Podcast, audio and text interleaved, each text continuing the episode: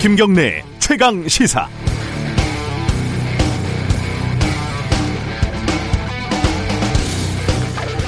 어릴 때는 트로트가 그렇게 촌스럽게 느껴졌습니다. 어머니가 가요 무대를 보시면 저는 질색을 하고 다른 방에서 어, 다른 짓을 했죠. 그게 나이를 한살 한 살 먹어가면서 조금씩 달라지는 거예요. 어, 물론 지금도 뭐 포크, 뭐 블루스 이런 계통을 더 좋아하긴 하지만 트로트도 나쁘지 않습니다. 나훈아의 영영 이런 노래를 들으면 슬쩍 눈물이 나는 그런 때도 있습니다. 아직 나는 너를 사랑하고 있나 봐. 아마 나는 너를 잊을 수가 없나 봐. 영원히 영원히 내가 사는 날까지. 아니 내가 죽어도 영영 못 잊을 거야. 참 명곡 아닙니까? 이번 추석 최대 화제는 어, 가수 나훈아 씨입니다. 단연입니다. 방송으로 콘서트를 저도 좀 봤는데 보다 보니까 전부 제가 또 아는 노래더라고요. 어, 70이 넘은 나이에 2시간이 넘는 단독 공연, 30곡을 연달아서 소화할 수 있는 체력. 이게 일부 편견과 다르게 자기 관리에서도 매우 철저한 뮤지션이라는 사실을 어, 저는 새삼 알게 됐습니다. 가장 인상, 인상적인 대목은요, 무엇보다도 나훈아 씨가 나라에서 주는 훈장을 거부했다. 이렇게 얘기하는 대목이었습니다. 영혼이 자유로워야 하는 예술가에게 훈장은 너무 무겁다는 게 그 거부의 이유였다지요. 그 생각에 뭐 동의하든 동의하지 않든 존경스러울 정도로 철저한 직업윤리, 직업적인 자부심이 아닐 수가 없습니다. 그 이후에 정치권에서는 나훈아 씨의 발언들을 자기 유리한 대로 막 해석하고 있는 것 같은데 제가 볼 때 그러다가 혼날 수가 있습니다. 나훈아 씨한테. 10월 2일 금요일 연휴 셋째 날입니다. 김경래 최강 시사 시작하겠습니다.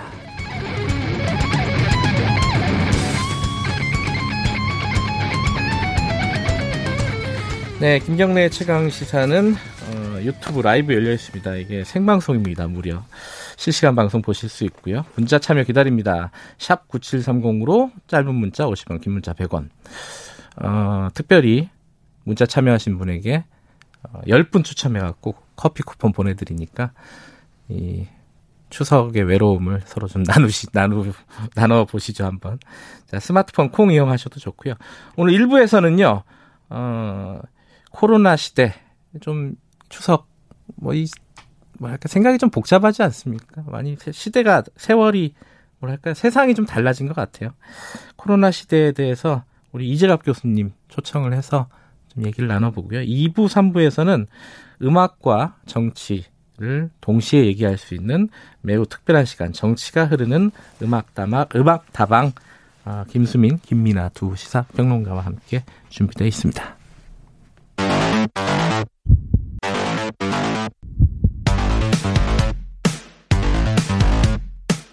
오늘 아침 가장 뜨거운 뉴스 뉴스 언박싱 네, 오랜만에 어, 택배 박스를 뚫는 두근두근한 마음으로 준비합니다. 뉴스 unboxing 민동기 기자 나와 계십니다. 안녕하세요. 안녕하십니까.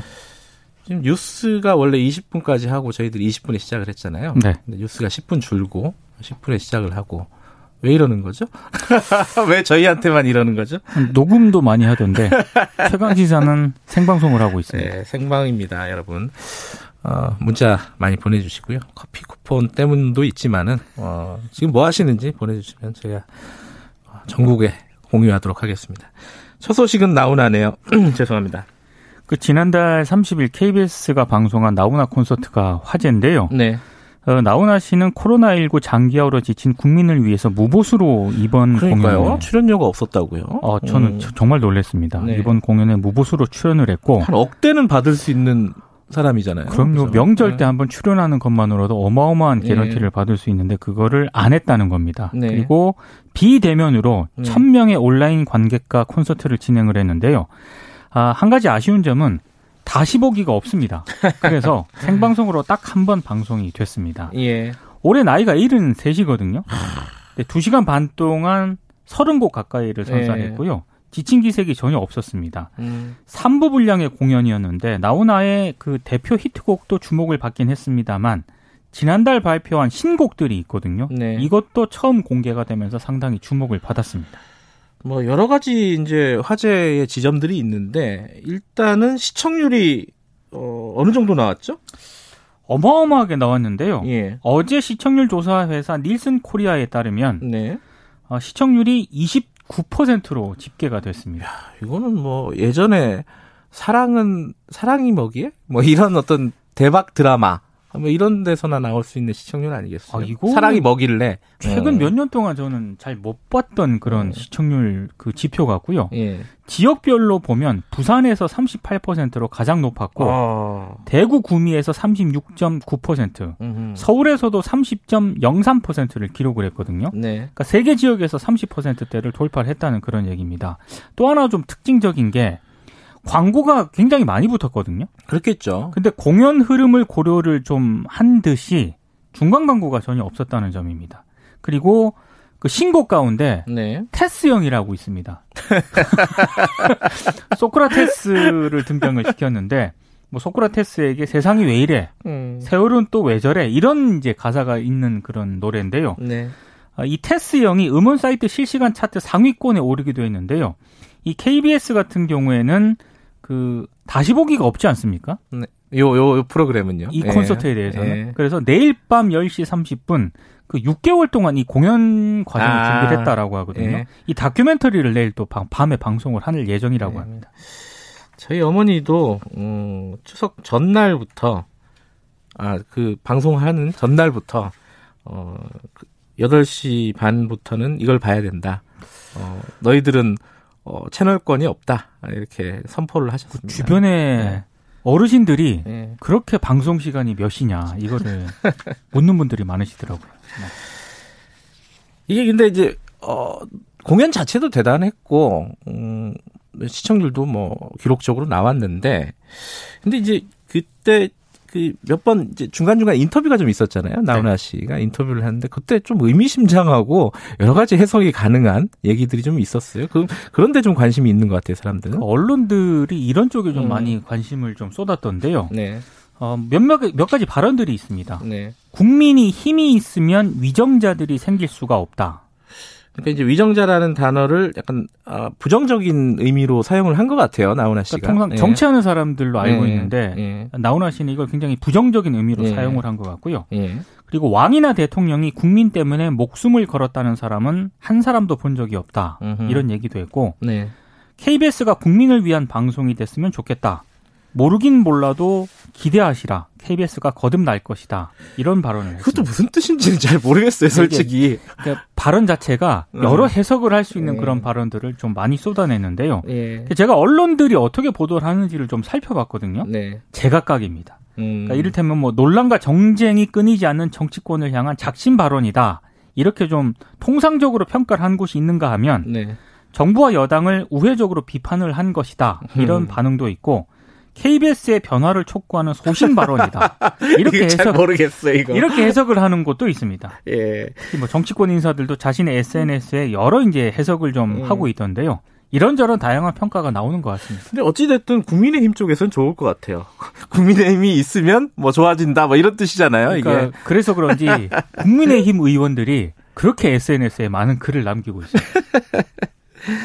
어쨌든 뭐 이게 추석 때 좋은 콘서트를 이렇게 보여줘서 되게 고마운 일이고요, 나훈아 씨한테. 아, 압도적인 좀 음. 주목도를 보인 것 같습니다. 고마운 일이긴 한데 이제 또 그 뒤에 해석들은 정치권에서 지 알아서 하는 것 같은데 뭐 별로 이렇게 맞는 것 같지는 않아요. 그렇습니다, 예. 또 공연은 공연대로 즐기면 되는 거죠. 네.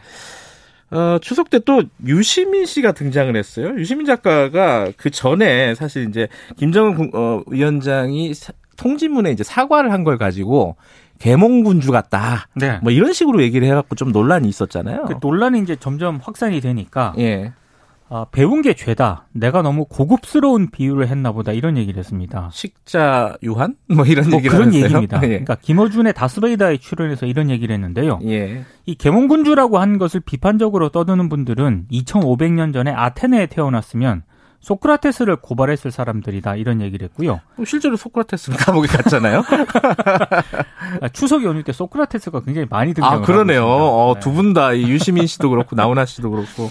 그리고 음. 유시민 이사장은 계몽군주라고 말하는 게 칭송으로 들리는 사람들이 많이 있나 보다 이렇게 얘기를 하면서요. 네. 18세기 러시아 황제 예카테리나 2세를 언급을 하면서 네. 남편을 쫓아내고 황제가 됐다. 되게 못된 사람이었지만 계몽군주 가운데 한 하나라고 친다. 또 이렇게 설명을 하기도 했습니다. 어쨌든 우리 프로그램에서도 김수민 평론가가 이 부분을 한번 짚은 적이 있는데, 네. 그러니까 계몽군주라는 게 긍정적인 뜻만 갖고 있는 게 그렇죠. 아니다. 이게 절대 군주 중에 하나이기 때문에 네. 독재자 분명히 독재자를 지칭하는 거다. 내포하는 뜻은 뭐 이제 본인 음, 죄송합니다. 유시민 씨도 그런 얘기를 한 거죠. 그죠? 그러니까 김정은 국무위원장이 독재자고 네. 북한 체제가 3대째 세습을 하는 왕조 국가니까 생물학적인 운명 때문에 전제군주가 된 사람이다 이렇게 얘기를 했고요. 네. 계속 과거처럼 하려니까 사람들이 더 이상 안 참을 것 같고 네. 국제사회에서 왕따가 되는 것 같기도 하고 이러니까 자기가 통치하는 제국을 좀 더 오래 잘 해먹으려고 그런 개혁 조치를 했던 것이다라고 얘기를 했는데요. 네. 근데 이게 안 하는 것보다는 우리 민족에게 훨씬 낫다 이런 얘기를 했습니다. 네. 그리고 이제 덧붙이는 말이 14 남북 정상회담 10주년 심포지엄 대담에 자신이 업무상 나갔으면은 그 방향에서 얘기를 해야 한다 이런 점을 또 강조를 하기도 했습니다. 네. 그러니까 언론들이나 정치권에서 엉뚱한 얘기를 좀 너무 주목을 하는 것 같다 이렇게 불만을 토로한 것 같습니다. 어, 그렇게 얘기를 하니까 또 이제 또 유시민 씨를 비판하는 얘기도 또 계속 나오고 있어요. 그 언론들이 좋아하시는 분이 두 사람인 것 같습니다. 김근식 경남대 교수하고 진중권 씨인데요. 이번에도 좀 많이 두 사람 발언을 주목을 예. 했습니다. 김근식 교수는 뭐라고 했냐면은요. 고등학교 세계사만 배워도 계몽군주라는 단어는 다 아는 보통 단어다. 음. 아, 유 이사장의 기대가 지나쳐서 사실을 왜곡하고 혹세무민한다. 미안하다고 통지했다고 김정은을 계몽군주로 미화해서는 안 된다라고 얘기를 했고요. 네. 진중권 씨는 조금 좀 독한 발언을 했습니다. 어느 나라 계몽군주가 고모부를 처형하고 이복형을 암살하고 코로나 방역에 소총을 사용하는가 음. 이렇게 얘기를 하면서 증거인멸을 증거 보전이라 하던 개그 감각으로 이젠 블랙 유머에 도전하시나 보다 이렇게 음. 얘기를 했습니다. 유시민 이사장이 대권에 대한 얘기도 잠깐 언급을 했다면서요? 이거는 본인이 보다 더 확실하게 선을 그었는데요. 네. 지지율이 압도적인 1위라고 해도 안 한다 음. 이렇게 얘기를 했습니다. 진짜 안 할 모양이네요. 예. 지금까지는 그런 것 같습니다. 예. 자, 어, 내일이 개천절이에요. 네. 개천절에 집회를 하니 마니 막 계속, 어, 줄, 줄다리기가 좀 있지 않았습니까? 어떻게 네. 되는 거예요, 지금? 법원이 드라이브 스루 집회를 조건부로 허용을 했습니다. 참가자들이 집회 전후로 대면 모임이나 접촉을 하지 않는 등의 조건을 내걸었는데요. 재판부 판단은 이렇습니다. 2시간 동안 9명 이내의 인원이 탑승한 채 이동하는 방식으로 신고한 인원과 시간, 시위 방식, 경로에 비춰봤을 때 감염병 확산이나 교통의 방해를 일으킬 위험이 객관적으로 분명하다고 할 수 없다. 음. 이게 이제 법원의 판단인데요. 네. 그러니까 10대 미만의 차량을 이용한 드라이브 스루 집회는 크게 뭐 문제될 상황은 아닌 것 같다라고 이렇게 음. 판단을 한 것 같습니다. 네. 그러니까 경찰도 법원의 판단을 받아들이고요. 법 절차에 따라서 집회가 진행될 수 있게 하겠다 이런 입장을 밝혔습니다. 어, 그러니까 규모는 좀 작지만은 어찌 됐든 그 차량 시위, 차량 집회, 네. 뭐 드라이브 스루 뭐가 뭐 이름을 뭐라고 하든 네. 그 집회는 열린다는 얘기네요, 결국은. 그죠? 열리는데요. 이게 예. 법원이 허가를 하니까 예. 그 새로운 한국을 위한 국민 운동이라는 그이 어. 보수 단체거든요. 예. 다른 지역에서도 추가 집회를 열겠다 이런 방침을 내놓았습니다. 네. 그러니까 원래는 강동구 외에 추가로 다섯 개 지역의 집회를 신청했다라고 이제 추가적으로 입장을 밝혔는데요. 네. 어, 보수단체인 애국순찰팀도 차량 9대 규모의 드라이브스루 집회를 어제 또 신고를 했습니다. 네. 특히 이들은 조국 전 법무부 장관 자택 근처하고요. 음. 추미애 법무부 장관 자택 근처를 경유하는 그런 차량 집회를 경찰에 신고한 것으로 확인이 됐는데요. 네. 경찰은 추가로 신고된 집회에 대해서는 집 금지 통과할 계획이라고 합니다. 어, 그러니까 이제 법원 입장에서 보면은 어, 이 집회와 시위 뭐 이런 결사의 자유를 네. 어, 최대한 그래도 보장하려는 뜻을 보여준 거고요. 그죠? 그렇죠. 다만 방역에 대해서 방해가 되지 않도록 지켜라. 그죠? 근데 조건이 네. 의외로 까다롭습니다. 어떤 조건들이죠? 일단 감염병 확산과 교통 방해를 우려해서 집회 참가자들의 이름, 연락처, 차량 번호를 경찰에 제출하고 음. 시작 전에 확인을 받아야 되고요. 네. 차량에 참가자 1인만 탑승을 해야 됩니다. 음, 그리고 그리고 제한도 아홉 대였고요. 그죠? 그렇습니다. 예. 집회 도중 어떤 경우에도 창문을 열거나 구호를 재창하지 않을 것. 아, 창문도 못 열어요? 못 엽니다. 아, 그래요? 그러니까 집회 구호라든가 이런 것도 제창을 하면 안 되는데요. 예. 만약에 이걸 어기지 않습니까? 네. 그러면 경찰이 해산을 명령할 수 있고요. 예. 집회 해산 명령에 응하지 않으면 경찰은 면허 정지 등의 조처를 또 취할 수가 있습니다. 아, 마지막으로 간단하게 그 독감 백신이 좀 상온 노출이라고 문제가 됐었잖아요. 네. 그거를 어, 그 와중에 접종을 했던 사례들이 꽤 많이 나오고 있다면서요? 지난달 30일 기준 1910명에 달하는 것으로 질병관리청이 집계를 했습니다. 네. 그러니까 생각했던 것보다 좀 많이 증가를 하고 있어서 조금 우려가 되고 있는데요. 전국 15개 시도에서 1910건이 보고가 됐고요. 네. 지역별로 보면 경기가 673건으로 가장 많았습니다. 네. 근데 일선 의료 현장에서요. 백신 접종이라든가 관리가 좀 부실하게 이루어져 온 정황이 조사 과정에서 좀 드러나고 있는데요. 그러니까 이게 상온 노출됐다. 그래서 그건 맞으면 안 된다고 했는데 그 사이에 맞았던 데가 있다는 거잖아요. 맞았던 그렇죠? 데가 있다는 예. 거고요. 통상 그 백신 접종 뒤에 사, 그 관리 부실 문제 같은 것도 함께 지적이 되고 음. 있습니다. 통상 각 의료기관이 자체적으로 구비한 유료 접종 물량하고요. 네. 정부가 제공하는 무료 접종 물량이 있거든요. 네. 이걸 별도로 관리를 해야 되는데 섞어서 관리하거나 음흠. 돈을 받고 정부 조달, 조달 물량을 쓰는 경우도 이번에 적지 않게 음흠. 이 확인이 된 것으로 조사가 되고 그 있습니다. 사망자가 있다 이런 얘기도 있었는데 그거는 이제 백신하고는 큰 관련이 없다고 관련이 나온 없습니다. 거죠 일단은. 네. 예. 그리고 뭐 이상 반응을 신고한 사례들도 좀 있는데 그 부분도 뭐 심각하지는 않다는 거죠. 총 8건인데요. 예. 새로 이제 4건이 추가가 됐는데 오한, 두통, 메스꺼움이 두 건, 네. 두드러기 한 건, 설사 한 건 등의 증상이 나타났다라고 하는데 예. 앞서 그 네 건도 있었거든요. 음. 지금은 크게 호전됐다는 게 질병관리청의 입장입니다.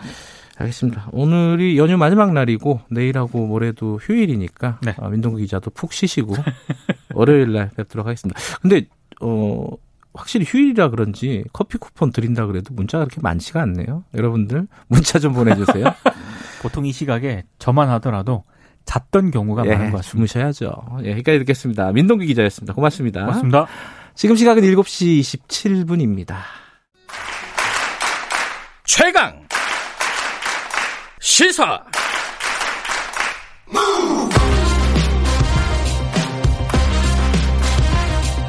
지금 여러분께서는 김경래 기자의 최강 시사를 듣고 계십니다. 네, 코로나 바이러스 이 상황이 추석이 굉장히 중요한 변곡점이 될 거다 이런 얘기들 많이 하지 않았습니까?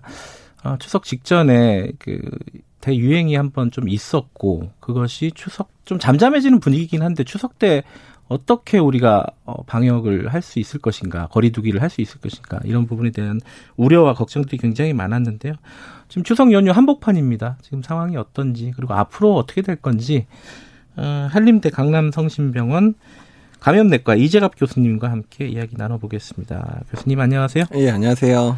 추석 연휴도 마음이 편하지는 않으시겠어요, 교수님은? 아, 뭐 환자도 입원해 있고요. 또 아, 계속해서 이제 그 발생 환자 발생 숫자 계속 나오는 것들 보니까 음. 줄어들지 않더라고요. 그래서 그러니까 며칠 전에 보니까 100명 밑으로 아 어제가 일은 77명이었네요. 네, 그 정도. 그죠? 네. 100명 밑으로 떨어졌다가 그 전날은 또 100명 위로 네. 올라갔다가 계속 100명을 기준으로 왔다 갔다 해요. 물론 네. 이제 저도 이 코로나 사태가 계속 길어지면서 야, 이 숫자 하나하나에 너무너무 집착할 필요는 없겠다 해도 네. 관심이 가잖아요. 네. 이렇게 막 100명 왔다 갔다 하는 게 예전처럼 막 한 다섯 명, 열 명 이하로 떨어지거나 이렇게 상황이 변할 가능성은 없나요? 좀 시간이 좀 더 걸릴 것 같은데요. 그래요? 근데 일단은 지금 지역사회 감염자들이 이제 꽤 아마 있을 거로 생각이 되는데 음. 이제 그런 상황에서 집단 발병이 한 번씩 큰 게 한 번씩 발생을 하면 100명 넘었다가 네. 그런 게 이제 발생 안 하는 날은 좀 100명 미만 떨어졌다 했지만 이게 음. 반복이거든요. 음. 네, 네. 특히 최근에 이제 병원 한 군데에서 한 40, 30명 넘게 발생했잖아요. 음. 네. 이런 식으로 계속 지속될 것 같고요. 그러니까 제 걱정은 이제 추석 연휴 때 이제 증폭이 돼버리면 한 번 또 올라갈 가능성이 높아요. 음. 근데 보통 저희가 이렇게 유행이 한 번 시작이 되면 적어도 한 달에서 두 달 정도 환자가 계속 끊임없이 이어지다가 한 두 달 정도 고생하고 나면 그제서야 이제 예. 뭐한 50명 미만 이렇게 떨어졌었고 1차 유행도 그렇고 지금 2차 유행도 계속 그런 상황이어서 음. 아마도 추석 때의 상황이 악화시켰다 그러면 이거 이제 올해 말까지도 계속 한 뭐 100명에서 200명 사이 계속 갈 수도 있는 거고 이러기 때문에 음. 그래서 이번 추석이 어떻게 지내느냐 상당히 중요한 시점입니다. 지금 뭐 추석을 우리가 잘 보냈느냐 방역 관점에서 네. 봐서 아니면은 뭔가 실수를 하고 있는 건지는 나중 돼봐야 하는 거잖아요. 그렇죠. 한 다음 음. 주 말이나 돼야 이제 추석 이후 때 전파된 환자들이 막 쏟아지기 시작할 거기 때문에 네. 다음 주 중이나 주말 돼봐야지 이제 우리가 추석을 잘 지냈는지 아니면 음. 잘못 지냈는지 알 수 있게 될 것 같습니다. 아, 걱정이네요. 지금 이제 사실은 연휴가 토요일, 일요일까지 남았으니까 네. 내일하고 모레까지 이제 이틀, 오늘까지 하면 3일이 남은 겁니다. 네. 어, 지금 뭐 방송 들으시는 분들 혹시나 예. 어, 뭐 숫자가 좀 떨어졌다고 해서 좀 안심하거나 이러지는 않으셨으면 좋겠네요. 그죠? 예, 그렇습니다. 지금 정말 중요하거든요. 네. 그러니까 특히 이제 연휴 때도 중요하지만 연휴 마무리에는 또 이제 지방에 갔다가 대부분 또 수도권으로 막 올라오시, 아, 그렇죠. 올라오시잖아요. 네. 그러니까 이제 그러면 또 수도권 내에서의 그런 밀집 음. 된 그런 공간들에서의 만남들이 상당히 또 늘어나거든요. 특히 네. 또 수도권에 이번 또 이제 기성을 안 하신 분들도 상당히 많이 남아 있으셨는데 그렇죠. 수도권 내에서의 뭐 사람이 많이 몰릴 수 있는 그런 공간에 방문한 사람 당이 늘어날 수밖에 없기 때문에 네. 그런 부분들도 상당히 영향을 끼쳐서 앞으로 3일도 더 잘 지내셔야 되긴 합니다. 음. 사실 이제 이재학 교수님을 어, 오랜만에 스튜디오에 모셨는데 네. 이제 항상 바쁘시니까 전화로 주로 연결을 하잖아요. 네. 그래갖고 뭐 코로나 관련된 조금 뭐랄까 어 뉴스가 아니더라도 우리 앞으로 어떻게 되는 건가 이런 얘기들을 조금 여쭤보려고 아, 해요. 네. 제가 이재학 교수님 인터뷰를 어디서 보니까 그런 말씀을 하셨더라고요. 이게 자고 일어나면 모든 게 꿈이었으면 좋겠다 아. 생각을 하신다고. 네. 아, 그게 무슨 뜻인지는 알겠어요. 그러니까 지금 상황이 어, 본인 그 교수님 입장에서도 잘 이게 뭐랄까 어, 예상하지 못했던 이런 상황으로 볼 수밖에 없는 거죠. 그렇죠. 그러니까 저희가 이제 신종감염병의 유행에 대해서 네. 2018년, 19년 때 뭐 여러 가지 준비를 많이 했었어요. 뭐 서울시하고도 제가 뭐 했던 이제 준비했던 뭐 시나리오도 있었고, 음. 그 다음에 뭐 지병관리본부에서 여러 가지 훈련들도 막 하는 것들을 저희가 봤었는데. 메르스 이후에요. 메르스 이후에. 예. 그러니까 여러 가지 훈련들이 많이 있고 병원들도 매년 이제 신종감염병이 이제 우리나라 유행할 때에 대한 훈련을 하는데 예. 이 정도 상황까지 고려해서 그런 훈련을 해본 적은 없거든요. 그래요. 예. 그러니까 정말 그러니까 이럴 수도 있겠다는 생각은 여러 번 했지만 예. 이게 실제로 닥칠지는 몰랐다는 거고 또 사람들 생각이 그래요. 그러니까 이제 그 뭐 질병관리청도 그렇고 뭐 보건복지부도 그렇고 네. 그러니까 이게 일어날 만한 상황도 일어날 수준 정도에 대한 대비까지를 하지 그 이상의 것들에 대해서 아, 설마 이런 게 일어나겠어 하면서 그렇게까지 준비를 다 못 하고 사람 심리가 다 그렇고 우리나라만 그런 게 아니라 전 세계가 다 마찬가지였잖아요. 음. 그러다 보니까 상상 이상이었던 거죠. 우리가 생각했었던 정말 감당 가능한 수준 정도까지 우리가 준비했던 거지 그 이상에 대해서는 준비를 안 하고 있다가 제대로 이제 우리가 겪은 그런 코로나의 상황이었기 때문에 그런 부분 때문에 아 정말 나도 이거는 이럴 수도 있겠다고 생각을 해본 적은 있지만 실제로 올 거라고는 나도 생각을 못했었구나 이런 것 때문에 음. 조금 좀 부끄럽기도 했었거든요. 그래요. 네. 근데 그 저는 이제 메르스도 겪으셨고 네. 현장에서 겪으셨지 네. 않았습니까? 그 전에 뭐 사스도 있었고. 네. 그리고 또 에볼라 때는 아프리카까지 또 네. 달려가셨잖아요. 그죠? 네. 근데 생각해 보면은 지금 거보다 에볼라 이런 게 더 무서웠던 거 아니에요? 근데 이제 에볼라는 접촉에 음. 의해서 전파가 되다 보니까 그 환자만 어떻게 해서든 빨리 격리만 시키면 지역사회 유행을 빨리 차단할 수 있는 음. 그러니까 병은 아주 무섭고 사망률이 아주 높은데 네. 그러더라도 어쩌면 방역적인 측면에 있어서는 환자만 빨리 치료만 해주면 되는 그런 음. 병이니까. 근데 이거는 이제 코로나가 같은 경우는 호흡기 감염이라 지역 사회 내에서 확산이 되기 시작하면 이게 우리가 전통적으로 동원하는 그런 방법들로는 잘 컨트롤하기 힘든 그런 음. 질병이었던 거죠. 그리고 특히 지역 사회 내에서의 그 전파되는 양상 자체가 어떤 인플루엔자보다도 심각하고 음흠. 또한 확산도 상당히 빠르고 또 무증상 감염도 상당히 이제 많이 보고되는 이런 병이다 보니까 그러니까 어쩌면 전파에 있어서는 우리가 지금까지 겪었던 어떤 신종 감염병보다도 가장 강력한 그랬던 바이러스였기 때문에 그만큼의 전 세계가 지금 이렇게 몸살을 앓고 있는 게 아닌가 생각이 든다는 거죠. 이재학 교수님이 또 그런 얘기도 했어요. 이 밀레니엄이 사실상 이제 새로운 세기가 시작되는 네. 거잖아요. 그 밀레니엄이 2000년이 아니라 올해 네. 2020년 시작되는 걸로 보는 게 더 맞겠다. 네. 이게 이제 코로나 때문에 말씀하실 거고 그죠? 네, 그렇죠. 그렇다면 그 행간을 좀 보면은요. 앞으로 이 21세기, 2020년 이후에 21세기는 계속 이럴 거다라는 느낌을 받을 수가 있어요. 약간 좀 비관적인 느낌인데 아. 그런 뜻으로 말씀하신 건가요? 이제 그런 의미도 좀 있고, 그러니까 앞으로 이제 감염병이라는 게 우리의 삶 속에서 계속 음. 이제 존재하고 감염병을 의식하고 살 수밖에 없는 그런 세상이 될 거라는 측면이 하나였고요. 네. 두 번째는 뭐 같은 이유긴 하지만 이런 감염병으로부터 우리가 얼마나 안전한 세상을 구축하느냐가 이제 아. 앞으로 우리나라 또는 이제 전 세계가 나아갈 바를 결정할 거라는 그런 부분들이었거든요. 음. 왜냐하면 어 그러니까 이번에 이제 감염병이 유행하면서 가장 큰 문제가 뭐였냐면 그러니까 견뎌낼 만한 그런 이제 사람들 그러니까 네. 어느 정도 이제 부유하고 경제적으로 안정돼 있고 뭐 음. 직장이 이제 딱 번듯한 직장이 있는 이런 분들 같은 경우 어떻게 해서는 걸리더라도 버텨내는 거고 음. 그리고 잘 걸리지도 않죠. 근데 네. 주로 많이 이제 발생했던 곳들이 아주 취약한 그런 우리 사회 내 취약한 곳들은 다 음. 드러냈잖아요. 뭐 예컨대 뭐 콜센터라든가 네, 콜센터 뭐또 이제 일용직 노동자들이 음. 있었던 물류센터라든지 방문 판매, 방 판매 네. 그다음에 뭐 이제 뭐 신천지라든지 아. 이런 이제 이단 교회 집단이라든지 뭐 예. 뭐 이런 데서 다 확산되는 것들을 보니까 네. 그러니까 이런 부분들에 대해서 우리가 사회적인 안전망을 구축하지 않으면 네. 이제 이런 상황이 벌어질 때마다 우리 사회가 계속 흔들릴 음. 수밖에 없다는 거잖아요. 네. 그러니까 이번이 계기가 돼서 우리의 사회적인 안정망을 구축해야 되는 그런 특히 감염병이 어쩌면 복지와 연관돼서 복지의 부분들을 해결하지 않으면 앞으로 감염병이 이 세계 이 세상을 또는 우리나라를 계속 뒤흔들 수밖에 없을 음. 거라는 그런 생각들이 들었다는 거죠. 그래서 지금보다 앞으로 우리가 어떻게 하느냐가 더 중요하다는 것들 때문에 그런 얘기를 음. 들었습니다. 그러니까 앞으로 얘기를 하자면은 두 가지 부분이 있을 것 같아요. 좀 단기적으로 이 코로나 19와 관련된 미래가 네. 있을 거고 네. 좀 장기적으로 보면은 그밖에 모든 또 전염병이나 이런 부분에 대한 얘기가 있을 건데 코로나 19부터 말씀을 드리면은 아 이게 좀 비관적인데 이것도 백신이 나온다고 지금 있는 문제가 모든 것이 해결되는 것이 아니다. 어, 상당 부분 그 문제는 굉장히 오래 갈 것이다. 백신이 네. 나온 이후에도. 네. 이건 왜 그런 거예요? 그러니까 이제 백신이라는 게 그러니까 우리가 이제 백신에 대해서 좀 이렇게 너무 환상을 가지시는 분들이 그렇죠. 많은데 백신 나오면 게임 끝난다 이렇게 네. 생각하는 분들이 있어요. 근데 이제 네. 우리가 뭐 B형 감염이나 뭐 A형 감염 이런 백신들은 맞으면 100% 예방이 되는 음. 그런 백신도 있지만 호흡기 감염병들은 이제 다 그렇지는 않거든요. 그래요. 그러니까 가장 대표적인 게 인플루엔자 예방 접종이 한 효과가 전 연령대 효과를 다 계산하면 60% 정도 면 성공했다고 얘기를 해요. 맞아도 그럼 40%는 걸릴 수 있다는 거죠? 거예요? 특히 어르신들 60대 이상 허가 자체 60대 이상의 이 인플루엔자 백신 허가될 때 60%만 예방이 돼도 허가를 해 주거든요.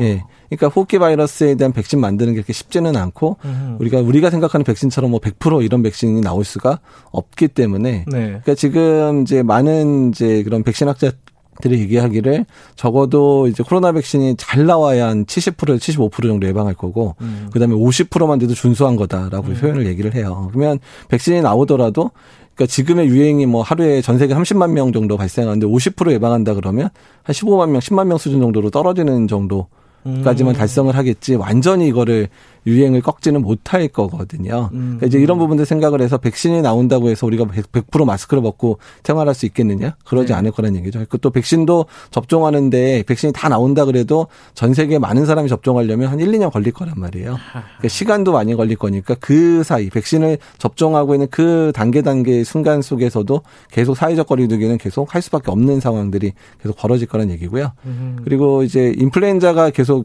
코로나랑 대비되는데 인플루엔자는 백신도 있고 치료제도 있잖아요. 있잖아요. 네. 근데 그럼에도 불구하고 코로 우리 2009년에 신종플루 없어지지 않고 겨울에 유행하는 토착된 바이러스로 남아버렸단 말이에요. 음. 그러니까 이게 이제 이제 코로나도 치료 치료 치료제도 나오고 백신이 나오더라도 음. 어차피 이제 이제 뭐 일상적인 상황에서 유행들은 어느 정도 잠잠해지겠지만 겨울마다 유행하는 그런 바이러스로 남을 가능성도 상당히 높거든요. 아. 그러니까 이제 이런 바이러스 토착화되는 부분들에 대해서도 앞으로 우리가 대비를 또 해야 된다는 얘기죠. 그러면은 어 백신 나오면은 이 지긋지긋한 마스크 이제 벗을 수 있겠다. 이것도 아니네요, 사실은. 그러니까 초기는 아닐 거예요. 그러니까 아. 적어도 한 1, 2년 정도 백신을 우리나라의 국민들 웬만한 분들이 다 맞고 또 백신 효과도 좋아야죠. 음. 일단 그래야지 마스크를 벗을 수 있지. 그렇지 않다면 그러니까 이제 백신 효과가 떨어지는 그런 그룹들이라든지 맞을 수 없는 그룹들 사이에서는 계속해서 유행이 있을 거고요. 또 백신 효과가 이제 많이 떨어지는 게 특히 고연령대라든지 만성질환 있는 분들의 효과가 많이 떨어지거든요. 그러니까 그런 분들 같은 경우에는 그러니까 뭐 가볍게 앓기는 하겠지만 걸릴 거란 말이에요. 음. 유행 자체가 지금보다는 좀 적어지긴 하겠지만 여러 군데에서 또 집단 발병은 계속해서 있을 수 있으니까. 그러니까 그걸 막을 거는 마스크 쓰고 다니는 것밖에 방법이 없다는 거잖아요. 예. 그러니까 이게 그런 어떤 희망을 버려야 되는 건가요? 이 마스크 벗을 수 있다. 저 백신 나오면 우리 좀 이제 모여서 파티도 할 수 있고 어, 회식도 할 수 있고 이런 어떤 희망을 버리는 게 차라리 낫다. 뭐 이런 느낌도 있어요. 그래서 요새 제가 많이 말씀드리는 것 중에 하나가 이번 시기만 잘 지내면 어떻게 하면 끝나겠지라고 생각을 해버리면 우리가 삶의 모습들을 안 바꾸거든요. 그렇죠. 예. 예. 그러니까 뭐 한 세달 어. 참으면 되지 뭐 6개월 참으면 되지 이렇게 하면 안 바꾸고 끙끙 버티면서 계속 우울하면서 그냥 가시는데 그러기에는 너무 시간이 길어질 거란 얘기예요. 음. 그러니까 오히려 그럴 바에는 그냥 그런 희망을 버리고 우리의 삶의 모습 자체를 지금부터 바꿔가자. 그러니까 이런 모습들을 가져야 된다라는 부분들 얘기를 많이 드리고 있습니다. 그래서. 근데 이게 거기서 나오는 의문인데요. 그러려면은 우리가 이제 방역을 굉장히 잘하고 있다 전 세계적으로 네. 얘기는 하지만은 차라리 이렇게 오래 갈 거고 특별한 방법이 없다면은 스웨덴처럼 이건 굉장히 좀 전문적인 네. 논의가 필요한 네. 부분이긴 네. 하지만 그냥 언론에서 나오는 얘기만 들어보면 스웨덴처럼 집단 면역 조금 처음에 한 1, 2년 힘들더라도 그렇게 해버리면은 더 좋은 거 아니냐. 그 대안이 될수 있는 거 아니냐 이렇게 생각하시는 분들이 주위에 꽤 있더라고요. 이건 전문가 입장에서는 어떻게 보십니까? 그러니까 스웨덴에 대해서 많은 분들이 착각을 좀 하시는데 그러니까 네. 스웨덴이 초기에 사실은 이제 확산되는 것 자체를 근절하기 힘들었고 다른 국가가 너무 많은 확진자가 나오고 사망자가 나오니까 lockdown을 할때 네. lockdown만 안 했다 뿐이지 그러니까 lockdown 안 했다 뿐이지 그냥 기본적으로 우리나라에서 보통 얘기하는 고강도 사회적 거리두기 해당되는 한 일들은 다 했어요. 아 그래요? 예. 그러니까 음. 지금 그러니까 스웨덴이 버텼던 이유는 그러니까 다만 지속 가능하게 하겠다 그래서 완전히 이제 개인의 생활들을 완전히 틀어막는 행동을 안한 정도. 그러니까 우리나라하고 음. 비슷한 수준보다 이상의 사회적 거리두기는 지켰고요. 그래서 음. 다른 국가보다 늦게 떨어졌지만 떨어지긴 떨어졌고 그걸 네. 지속 가능한 형태로 만들었기 때문에 지금 2차 유행도 지금 가볍게 앓고 몰라요. 또 어떻게 될지 모르 모르겠지만 음. 약간 다른 유럽 국가보다는 좀 유행이 덜하거든요. 네. 그러니까 많은 분들이 집단 면역을 뭐 하려고 노력했다라기보다는 스웨덴은 락다운까지 가봐야 어쩔 방법이 없고 경제적으로 네. 힘드니까 네. 좀 가볍게 앓기 위해서 그 학교 등교시키고 그다음에 일부 사회생활의 영역 중에 사람이 많이 만드는 데는 다 제한했어요. 카페에서도 뭐 10명에서 못 모이게 하거나 이런 거 다 했었거든요. 그러니까 그래서 스웨덴 모델들을 쫓아가기엔 또 힘든 게 스웨덴도 뭐 지역 사회에서의 그런 혈, 그 혈청, 그러니까 혈청검 사실 면역도 검사하면 10%못 넘거든요. 음. 스웨덴처럼 했음에도 불구하고 거기가 음. 30만 명 발생해서 근데 6천 명 죽었거든요. 그 1차 유행하는 예. 당시에. 예. 근데 우리가 만약에 그 방법대로 이제 뒤늦게 이제 방역을 해가지고 우리나라가 막 20만 명 발생해서 한 6만 6천 명, 만 명 발생한 상황 우리가 1차 유행을 겪었다 그러면 지금의 상황처럼 경제도 지키면서 방역도 잘하는 상황 분명히 못 만들었을 거거든요. 음. 그러니까 그래서 우리가 그나마 지금 가고 있는 길이 방역도 어떤 어떻든 해서 확진자 숫자 또는 사망자 숫자를 잘 지켜가고 있고 경제도 그냥 끌고 가는 그 있는 상황들이기 때문에 네. 우리나라가 선택한 이 모델이 그러니까 전 세계적으로 뭐 다른 나라 때뭐 우리가 좋아 이렇게 자랑할 건 아니지만 음. 우리가 선택한 모델이 그렇게 틀리지는 않았다는 얘기고요. 음. 그러니까 지금껏 이렇게 노력했던 부분들을 조금만 더 노력을 해서 지켜가서 백신 나오게 되면 조금 완화된 형태의 사회적 거리두기가 아. 가능해지니까 아. 예. 그러면서 천천히 회복하는 이렇게 이렇게 연착륙에 보통 표현하죠. 네. 그런 방식으로 밖에 갈 수 없다는 거죠. 음. 9843님이 문자를 하나 보내주셨습니다. 이재갑 교수님이 대한민국의 보배로운 자산이다. 아, 그 정도. 늘 건강하시라는 말씀. 네, 감사합니다. 네. 9843님에게는 특별히 커피 쿠폰을 아. 보내드리도록 하겠습니다. 어, 아니 개인적인 얘기도 하나 좀 여쭤보고 네. 싶은 게 있더라고. 제가 책을 읽었어요. 최근에 내신 아. 책 있잖아요. 우리는 바이러스와 살아간다. 네. 그걸 여쭤보니 보니까 어, 저는 그런 느낌이 있더라고요. 이 감염병에 대해서 이재갑 교수님이 약간 소명의식 같은 게 좀 있다. 아. 이게 왜 그런 거예요? 어떤 감염병에 대한 뭔가가 있으셨어요? 어, 그러니까 뭐 처음에 이제 감염내과 의사를 한 어. 거는 워낙에는 이제 그뭐 이제 그제 크리스천이기도 하니까 네. 이제 외국에 나가서 봉사할 생각으로 사실 감염병을 잘 알면 외국 나가서 봉사하기 정말 좋지 않겠냐. 외국의 풍토병 뭐 말라리아 뭐 이런 거 공부를 할 수 있으니까 그렇게 시작 특이하신 분이네. 아니 그래서 시작을 했었는데 네. 근데 감염내과 의사를 하다 보니까 이게 어, 감염내과 의사가 어쩔 수 없게 이제 그렇게 훈련을 받아요. 그러니까 네. 병원 내에서도 뭐 특정 감염병, 특히 의료 관련 감염이나 이런 것들을 통제하는 역할들을 담당을 하고 있으니까 일종의 병원 내에서의 의무감도 있지만 음. 또 국가 차원에서의 그런 의무감들 감염내과 선생님들 다 같은 생각 가지고 있거든요. 이 코로나 음. 어떻게 우리가 잘 이겨낼 건가 또한 음. 코로나 환자도 얼마나 잘 치료해야 되는가에 대한 그런 소명의식들로 다 일을 하고 있고요. 네. 많은 뭐 감염내과뿐만 아니라 이제 이런 감염병과 관련되는 모든 분들이 대부분 비슷한 생각을 가지고 살고 있습니다. 그러니까 딱 이미지가 이재학 교수님 약간 교회 오빠 같으시잖아요. 근데 실제로 교회 오빠였다는 사실도 아 예 그렇긴 합니다. 그리고 또 한 가지 사람들이 많이 궁금해하는 게 굉장히 바쁘시잖아요. 막 네. 초급을 다투는 시급을 네. 다투는 그런 일을 하시는 건데 방송에서 요청을 하면은 인터뷰를 정말 뭐 사정이 있어서 뭐 네. 회의가 있거나 이런 게 아니면은 응해 주신단 말이에요. 네. 그런 특별한 이유가 있나요? 어, 일단 스승님들한테 많이 이제 배웠던 부분이 있는데 네. 저희 스승님이 이제 그 위에 위에 스승님 박승철 교수님이라고 예전에 사스 때 민국협력위원장 아, 하셨었고 예. 그다음에 김우주 교수님. 예, 그분 요새도 많이 활동하시잖아요. 예. 근데 이제 그분들하고 얘기를 특히 메르스 때 많은 얘기하면서 국민들에게 정확한 사실을 전달하는 게 정말 중요하다. 음. 그러니까 이 부분이 잘못 전달됐을 때 생길 수 있는 여러 가지 문제들도 네. 또 너무 또 이제 공포감을 조성할 수도 없기 때문에 사실을 객관적으로 얘기할 수 있는 그런 사람들이 필요 필요하다고 해서 음. 메르스 때부터 특히 감염내과 선생님들 중에서 좀 이렇게 말을 쉽게 쉽게 설명할 수 있는 그런 여러 감염내과 선생님들한테 격려를 많이 해주셨어요 김우지 음. 교수님이. 근데 이제 그런 게 그런 식으로 훈련이 되다 보니까 이제 이제 뭐 이번 코로나 상황 또 상황이 길어지고 있는 데다가 중간 중간에 그런 변곡점들이 있는데 네. 그 상황에서 정확한 목소리를 내줘야 국민들도 예상을 할 수 있잖아요. 그러니까 이제 그런 부분 때문에 방송 출연 특히 문제가 많을 때는 웬만하면 이제 전화가 오거나 방송 출연 음. 해달라고 하면 이제 거절을 못 안 하고 계속 하게 되거든요. 이제 그런 측면들이 좀 있습니다. 그 7711님이 어 이재갑 교수님하고 같은 병원에 근무하는 간호사랍니다. 아. 어, 확인해 보세요. 7711님. 이번 환자도 정성껏 돌보시고 코로나 예방에 항상 애쓰시는 모습이 음. 너무 대단하십니다. 이런 문자 아, 감사합니다. 보내 주셨습니다. 네. 아, 요번 예전부터 이제 사스 때부터 이렇게 쭉 감염병에 관여를 하신 거잖아요. 그죠? 네. 네. 요번 감염병, 그러니까 코로나19는 그 이전의 감염병과는 또 다르다고 말씀을 하셨고. 네. 교수님이 현장을 계속 다니셨잖아요. 네. 요번에 이제 지금 우리는 올해 초부터 지금 아홉 달 정도 되는데. 네. 가장 좀 어려웠던 순간? 본인이 생각해도 이건 아, 좀 절망스러운 순간이었다. 되게 지치고 힘든 순간이었다. 뭐좀 어, 이런 통제 불가능한 순간이었다. 뭐 이런 어떤 생각나는 부분이 있습니까? 시점? 그 제일 좀 위기감 느꼈던 게 이제 2차 유행 시작했었던 시점 8월 중순부터 9월 중순까지. 음, 그러니까 8.15 집회를 전후했던 그 상황. 네, 예. 그때 예. 그러니까 이제 1차 유행하고 2차 유행의 가장 큰 차이점 중에 하나가 발생 연령대가 완전히 달랐거든요. 그러니까 음. 2차 유행 때 이제 60대 이상이 거의 40% 이상 이 발생을 했었고요. 네. 그러면서 이제 중환자실들이 부족할 수 있다는 얘기를 계속 나왔고 실제로 이제 저희 병원에도 이제 중환자실에 아주 중증 환자들이 입원을 했었고 사망자도 여러 명 발생을 음. 저희 병원도 마찬가지로 지금 거의 2차 유행 때 100여 명 넘게 사망하셨잖아요. 네.